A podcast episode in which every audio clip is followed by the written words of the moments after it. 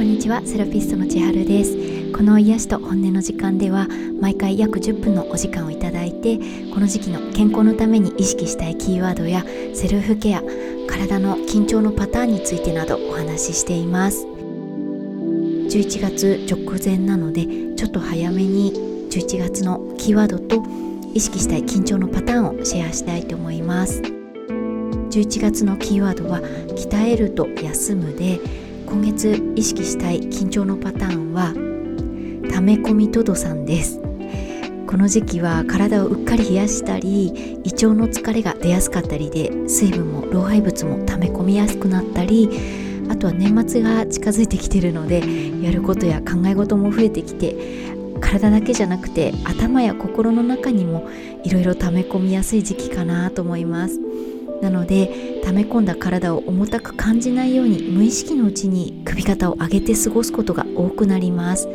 さらに皆さんそろそろ上着とかマフラーとか徐々に着るものが重たくなってくる時期かなと思うんですがいかがでしょうか？上着を着たり首にも何か巻いたりで大したことない重さでも意外とその重さで首肩が緊張しやすいことも増えてくるかなと思います。気づいたら肩に力が入ってたとか鏡を見たらなんか首が短く見えるとかなんか顔が大きく感じるとか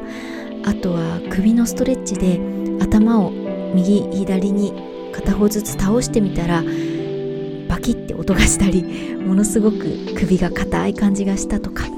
そんな状態であれば溜め込みトドさんの可能性が高いです。なので今月は首肩に力が入ってないかなとか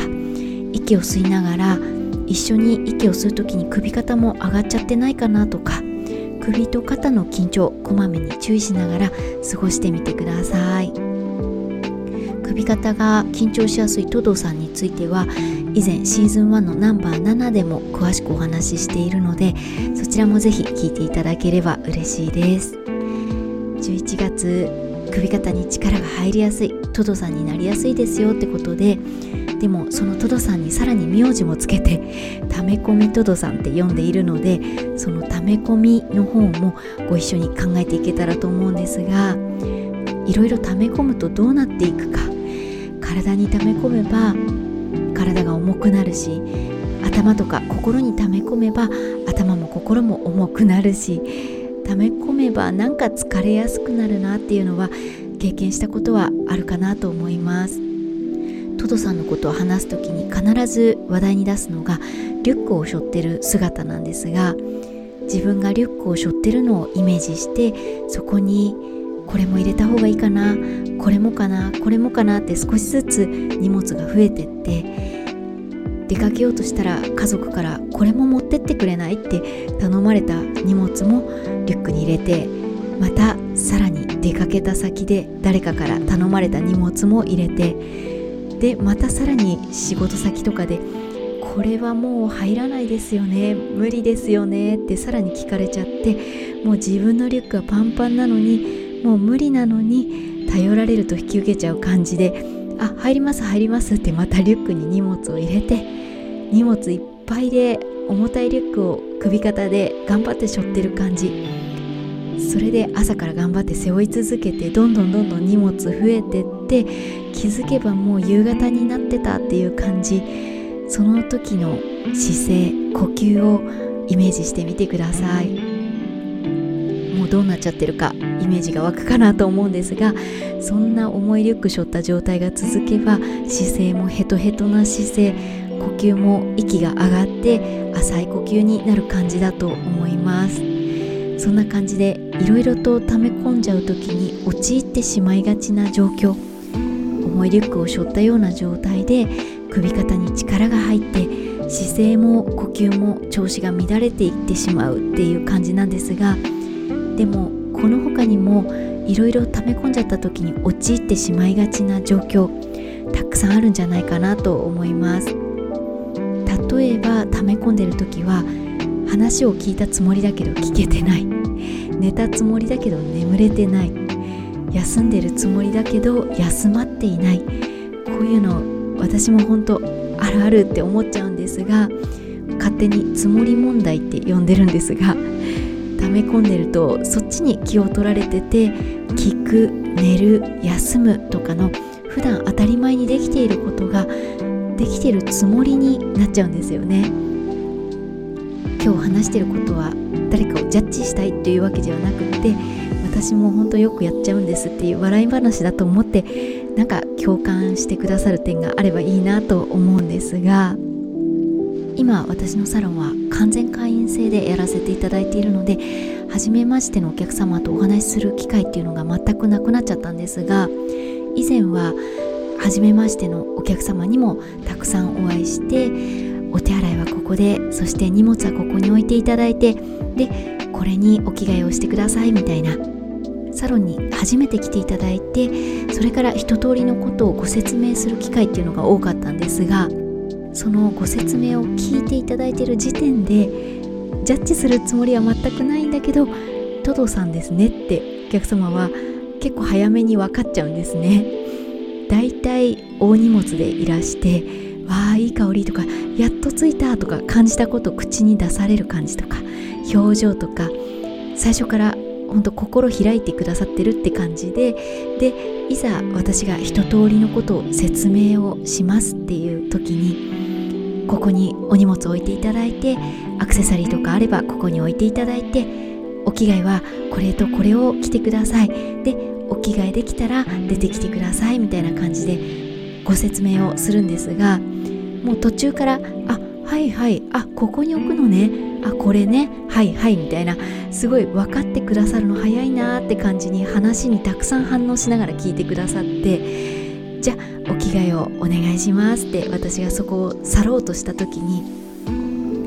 えーとそしたらまずは裸になればいいのかなって ご機嫌なトーンで聞かれたりすることもあってその場合はもうこの時点でトドさん確定ですって思ってちょっとニヤニヤしそうになるのを我慢してあすみませんっていう感じで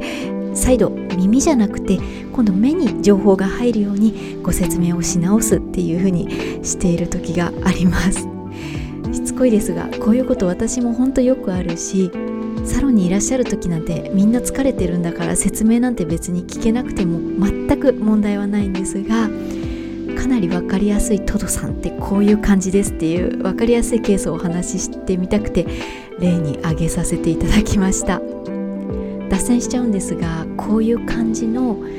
説明の聞き方だけで5つの緊張のパターンって大体特徴がほんのり出ちゃうんですね。今話した聞いてるつもりになりがちなトドさん。逆に顎と首に力が入りやすい。ミイラさんはものすごい慎重に聞いてくださったりダブルチェックまでしてくださったり。あと肩と腕が緊張しやすい。ロボットさんは説明する側よりも先にどういう説明なのかおおむね把握済みだったりあと肩と胸が緊張しやすい。ゴリラさんはお部屋の奥までご案内してこう癒しのスペースに入ったとしても姿勢も反応もシャキッとした感じをキープしたままだったりあと肩と背中が緊張しやすい。亀さんは説明を聞いてる時もちょこっとしんどそうだったりふわーっとした感じで聞いていたりって感じで5つの緊張のパターン別にご説明を聞く時の雰囲気もそれぞれでこれは人によるというよりもその日の調子によって変わる感じです。ちょっと脱線しましたが今の時期首肩が緊張しやすいなっていう時には体にも頭や心にもいろいろと徐々に溜め込んでいる可能性があって溜め込んでいくと何が起きるかっていうと姿勢や呼吸の乱れそして話を聞いたつもりだけど聞けてない寝たつもりだけど眠れていない休んでるつもりだけど休まっていないっていう聞く寝る休むとか他にも普段当たり前にできていることはできているつもりになりがちです。あとはつもり問題は他に挙げるとするといろいろあるんですが例えば食事の時にいつも通り食べてるつもりでも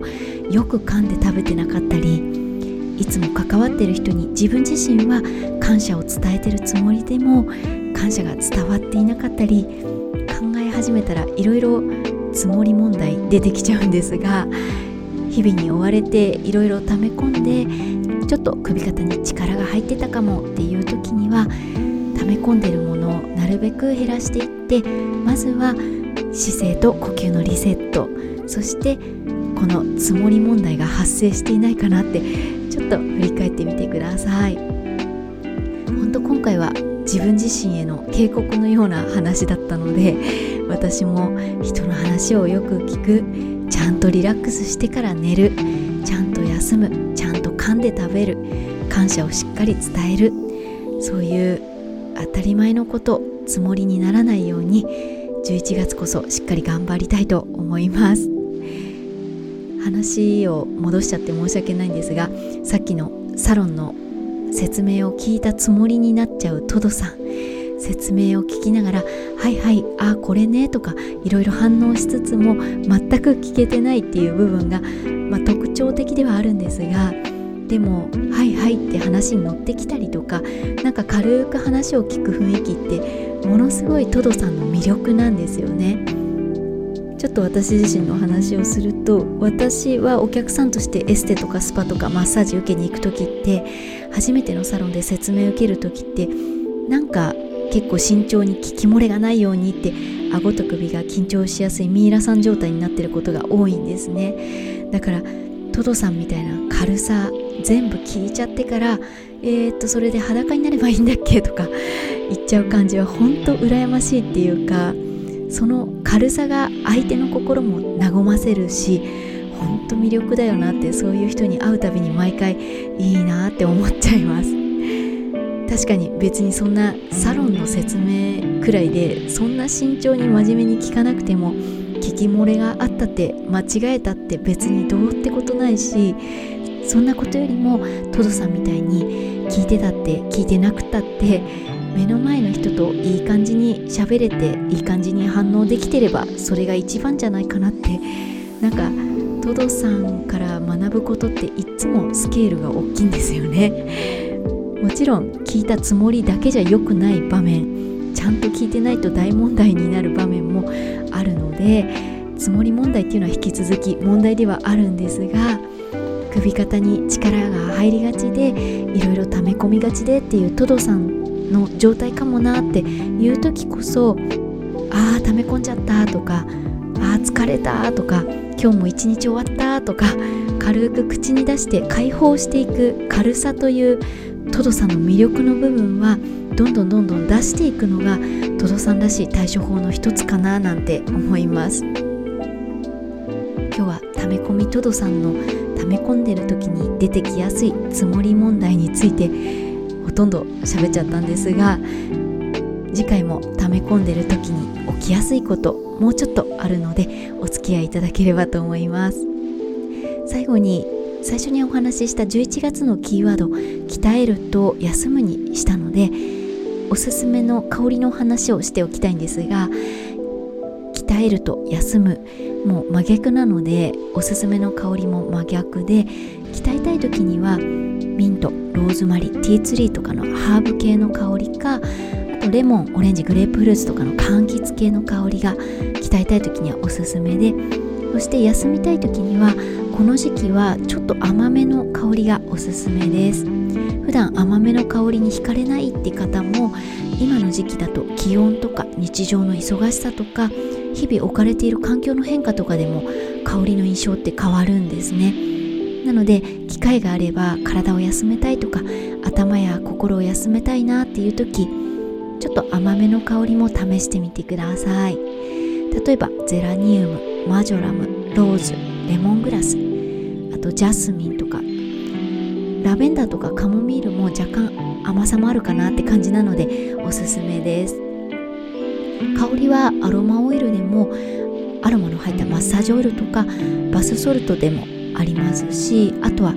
レモングラスとかジャスミンカモミールあたりはハーブティーで飲みながら香りを取り入れていくのもすごくおすすめです。でもハーブティーに限らずなんか今からの時期はあったかい飲み物を飲むだけでもお腹も気持ちもちょっと休まる感じがあると思うのであったかい飲み物を飲みながら首肩の力を抜いて最近やったつもりでできてなかったこと何かあったかなってつもり問題について振振り返ってみてください。この時期の過ごし方その他セルフケアについても何でもご相談ご感想もいただけると嬉しいです。公式 LINE ブログインスタグラムノートなどの情報は番組情報欄に載せています。それでは今週も毎日日常の中に何か一つでも癒しが見つかりますようにそして独り言でも本音をつぶやいて安らげる時間がありますようにまた次回ご一緒できることを楽しみにしています。